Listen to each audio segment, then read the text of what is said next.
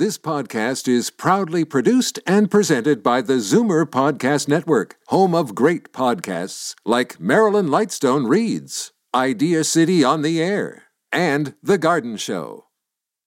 You're listening to an exclusive podcast of Fight Back on Zoomer Radio, heard weekdays from noon to one. You're listening to an exclusive podcast of Fight Back on Zoomer Radio, heard weekdays from noon to one. Fight Back with Libby Znaimer on Zoomer Radio with guest host Jane Brown. Yesterday on Palm Sunday, 45 people were murdered during two explosions at Coptic churches in the Egyptian cities of Alexandria and Tanta. ISIS has claimed responsibility for what's being called the deadliest terror attacks carried out by the terrorist organization in Egyptian territory. Egyptian President Abdel Fattah el Sisi has ordered an increase to security in public areas and declared a three month state of emergency as people bury the dead from these attacks yesterday. Security and terror expert Ross McLean joins me on the line. Hi, Ross. Hi, uh, hi, Jane. Uh, I usually say good to be with you, but it's not good to be with no. you to talk about a topic like this. That's for sure. How big a part did Palm Sunday play into yesterday's attacks? Look, it, it was a big part of what took place, uh, and, and, there was a reason why it took place, and it was uh, these are religious attacks on religious people. I mean, for those who don't know, the Coptic Church in the Middle East in Egypt is one of the oldest, oldest Christian churches in existence. They were established in 42 AD in the first century when uh, Nero was ruling the Roman Empire. That is how long they've been around. You know, and at that time, Egypt was actually very much a Christian country, and it was run over not uh, not much longer after that, and it turned Muslim. The population there now is uh, reported to be as low as 10% Christian, which would be about 9 million people, although some people suggest that's a low estimate. It's probably closer to 15 million. Uh, this was a message, an escalating message that's been sent over the last number of years that there's an attack going on Christians uh, in the Middle East. What do we know about the suspect? And we we know, or at least uh, we we take for uh, what ISIS has said that they are claiming responsibility. But in terms of the actual suspect, is it just is it a, a lone wolf? Is it lone wolves, I should say, or is it people who were sent directly by ISIS? No, this, is people who were sent directly by ISIS It's part of a, an ever increasing attacks that have been going on for the last four years or so against Christians, driving them out of certain parts of uh, Egypt. We're seeing uh, more ISIS and Al Qaeda types uh, bleeding their way across the border into Egypt, causing problems here. So this was very specific. And in fact, the statement that came out uh, from ISIS uh, is it reads quite plainly, uh, Jane. It says Crusaders and their apostate allies should know the bill between us and them is very big, and they will pay for it with rivers of blood from their children, God willing. That's the statement from ISIS on this, and uh, we know that it was two suicide bombers, and it's it's very interesting to watch. Uh, there's actually video of the one suicide bomber, Jane he basically walks to the front of uh, the one church and detonates his vest, standing right next to some women uh, and children. And it's right now it's going to be very difficult uh, for these churches because they're on busy, crowded streets uh, where you can't do what most uh, installations would do, which would be block traffic uh, down the streets to the area. You'd put up bollards. You'd have to go through checkpoints to get on. They're not set up that way right now. So we're going to have to see what the government of Egypt does to protect these people. Certainly, if you have any questions of Ross McLean, foremost security and terror expert, you're welcome to call in 416 360 0740, toll free 1 866 744 740. Ross always offers to come in, but we have a short amount of time with you today, Ross, so I didn't want you to come all the way to the Zoomerplex for just a few minutes. Uh, is concern heightened as a result of Holy Week in the Christian faith and Passover in the Jewish faith. Uh, Israel closed its borders to Palestinians. H- how much fear is out there specifically because of this week? Well, there is a, a fear because what they've shown is they've shown an absolute reckless disregard to commit suicide, to take out and kill, as they claim, apostates, infidels, Christians, and Jews. You know, one one of the interesting things for the Islamic war, both Al Qaeda and ISIS, is they absolutely hate. They absolutely hate the idea, and it's in their founding documents about Christians and Jews getting together uh, to help secure each other. They absolutely hate that. They want to do everything they can to split up Jews and Christians from working together. And of course, around the world, and even here in Canada, we've got uh, great cooperation between the two faiths, uh, looking out for each other. So there is heightened awareness. Uh, what we've seen is between this attack, you look at the one that took place in New Westminster, which was uh, simply someone driving a truck right over people. You look at the recent attack in Sweden, where they purposely went to run down children, women, uh, with the truck, and now you see these attacks here.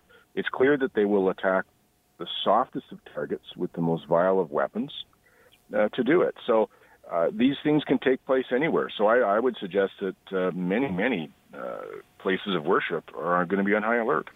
Should Christians and Jews conduct themselves differently while traveling to the Holy Land this week?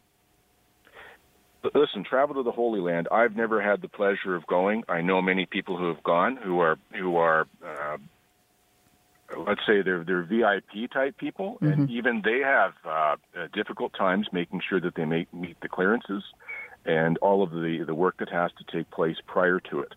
Uh, so it it you definitely have to be on your guard. Now in Israel, you're pretty lucky because they're pretty good at looking out for you, uh, but it still happens. How involved are Canadian terror experts in what's happening overseas? How closely our, are our experts monitoring the situation overseas? Well, you know, one of the issues that I that I take uh, concern with is is part of this war, this this ISIS's war, this war on terror. Uh, Jane, it's a propaganda war. It is a media war for who gets attention and who gets uh, the video and who gets the film. And certainly, one of the issues we've seen here from from our government uh, is we've seen a complete downplaying of any Islamic terror, uh, a complete downplaying of it. They don't even use the words in the latest addressing of this these attacks in Egypt. It was very well played as to be not necessarily a religious problem uh, that created all this. Was the information we saw put out. The RCMP, uh, they don't do PR on their terror work. They they keep very very quiet about it. But uh, listen, they're they're under pressure to protect and look after us. We had, don't forget, back in uh, 2014, we had this very type of attack in a way when we had Patrice Vincent, our military man in uniform, run over in a town just outside of Montreal. Mm-hmm. It was someone who was waiting for him, saw him in uniform, saw the chance, ran him over to kill him. So it can absolutely happen here. It can absolutely happen here. Let's take a call. Earl in Oakville, you'd like to weigh in on the conversation? Go ahead. I, I just like to make a comment. Maybe they should bomb these Muslim countries that are supporting ISIS. You know, hit them at home where it counts. You know what I mean? Well, and that, uh, Ross, is that a fair question? Do which governments would we say specifically are supporting ISIS? Well, I'll tell you one easy place to look was you look at the seven countries that were on the ban list that mm-hmm. uh, President Trump put out. All of those, you know, and once again, this is part of the media propaganda war. Some sides are spinning that as being, oh, they're they're majority Muslims. It's a Muslim ban. It's this and that. No, you go look at each one of those countries. Each one of those countries has terrorist camps established in those countries to train terrorists, to recruit terrorists, to brainwash people, to make bombs, to go kill people. Those countries all support and cover those camps. So those are the sort of things, you know, as the caller points out, that you know sometimes you have to go to the head of the snake to look and deal with this. But once again, if if they're winning the propaganda war, and our government and other government and other media agencies are going along with this uh, to keep it quiet and just say that this is just something small, I mean, uh, that's a real problem. I mean, if if if a bomb goes off today, uh, Jane, in a church somewhere, but it doesn't get reported in the media, did it really happen? You know, there's an old saying about that. If it doesn't get reported in the news, it didn't really happen. And the propaganda war is a real part of this war.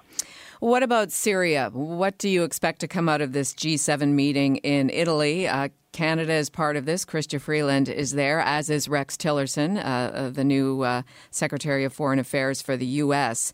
Uh, will there be some sort of resolution to get Russia out of bed with Syria? Or what do you, I mean, it's, it's, extremely complicated. You don't know whether the government is the terrorists there or whether ISIS are the terrorists. It's, uh, it's like everybody's a terrorist in Syria. You, you know, you've pretty much nailed it. You can't. There's there's no team uniforms on anybody over there, and we're not sure exactly what everybody's interests are uh, on all the different sides who are fighting and doing it. We do know that there's been a lot of innocent people caught in the middle who are paying the price for these wars. And you know, to that end, it'll be it'll be up, I think, really to the United States to lead on this and to find a resolution to get everybody in line to make a deal that everybody can agree that ah, need to get to a resolution of it. I mean, Russia is there. They're working with Iran and, and Assad because they have very much interest in pipelines that go from all the natural gas that's down in that area. It has to go through Syria to get up to Europe, which is the second largest consumers of natural gas in the world. It's a huge marketplace. So there's lots of money. There's some energy wars behind this and there's also some uh, religious uh, backing on this. Ross McLean, before we say goodbye for today, uh, it's always well, it's heartening to end on a positive uh, note. Is there any good news in the war on terror? Uh, you know, I, I, can't say that I have good news on that. Um, you know, I, I, will say this: in 2011, the Coptic Christians, when the Egyptian Revolution went on, they went out and they joined hands and they put a circle around the Muslims as they prayed. You know, if we were to see something, are we going to see Muslims coming out for Good Friday and this weekend uh, go out, leaders, high-ranking leaders, join hands and surround these churches and protect them. Maybe that would be something that we could all say, you know, bravo to. Yes. Ross, thank you as always for your time. Thanks, Jane. Terror and security expert Ross McLean of right here in our city of Toronto. You're listening to an exclusive podcast of Fight Back on Zoomer Radio, heard weekdays from noon to one. You're listening to an exclusive podcast of Fight Back on Zoomer Radio, heard weekdays from noon to one.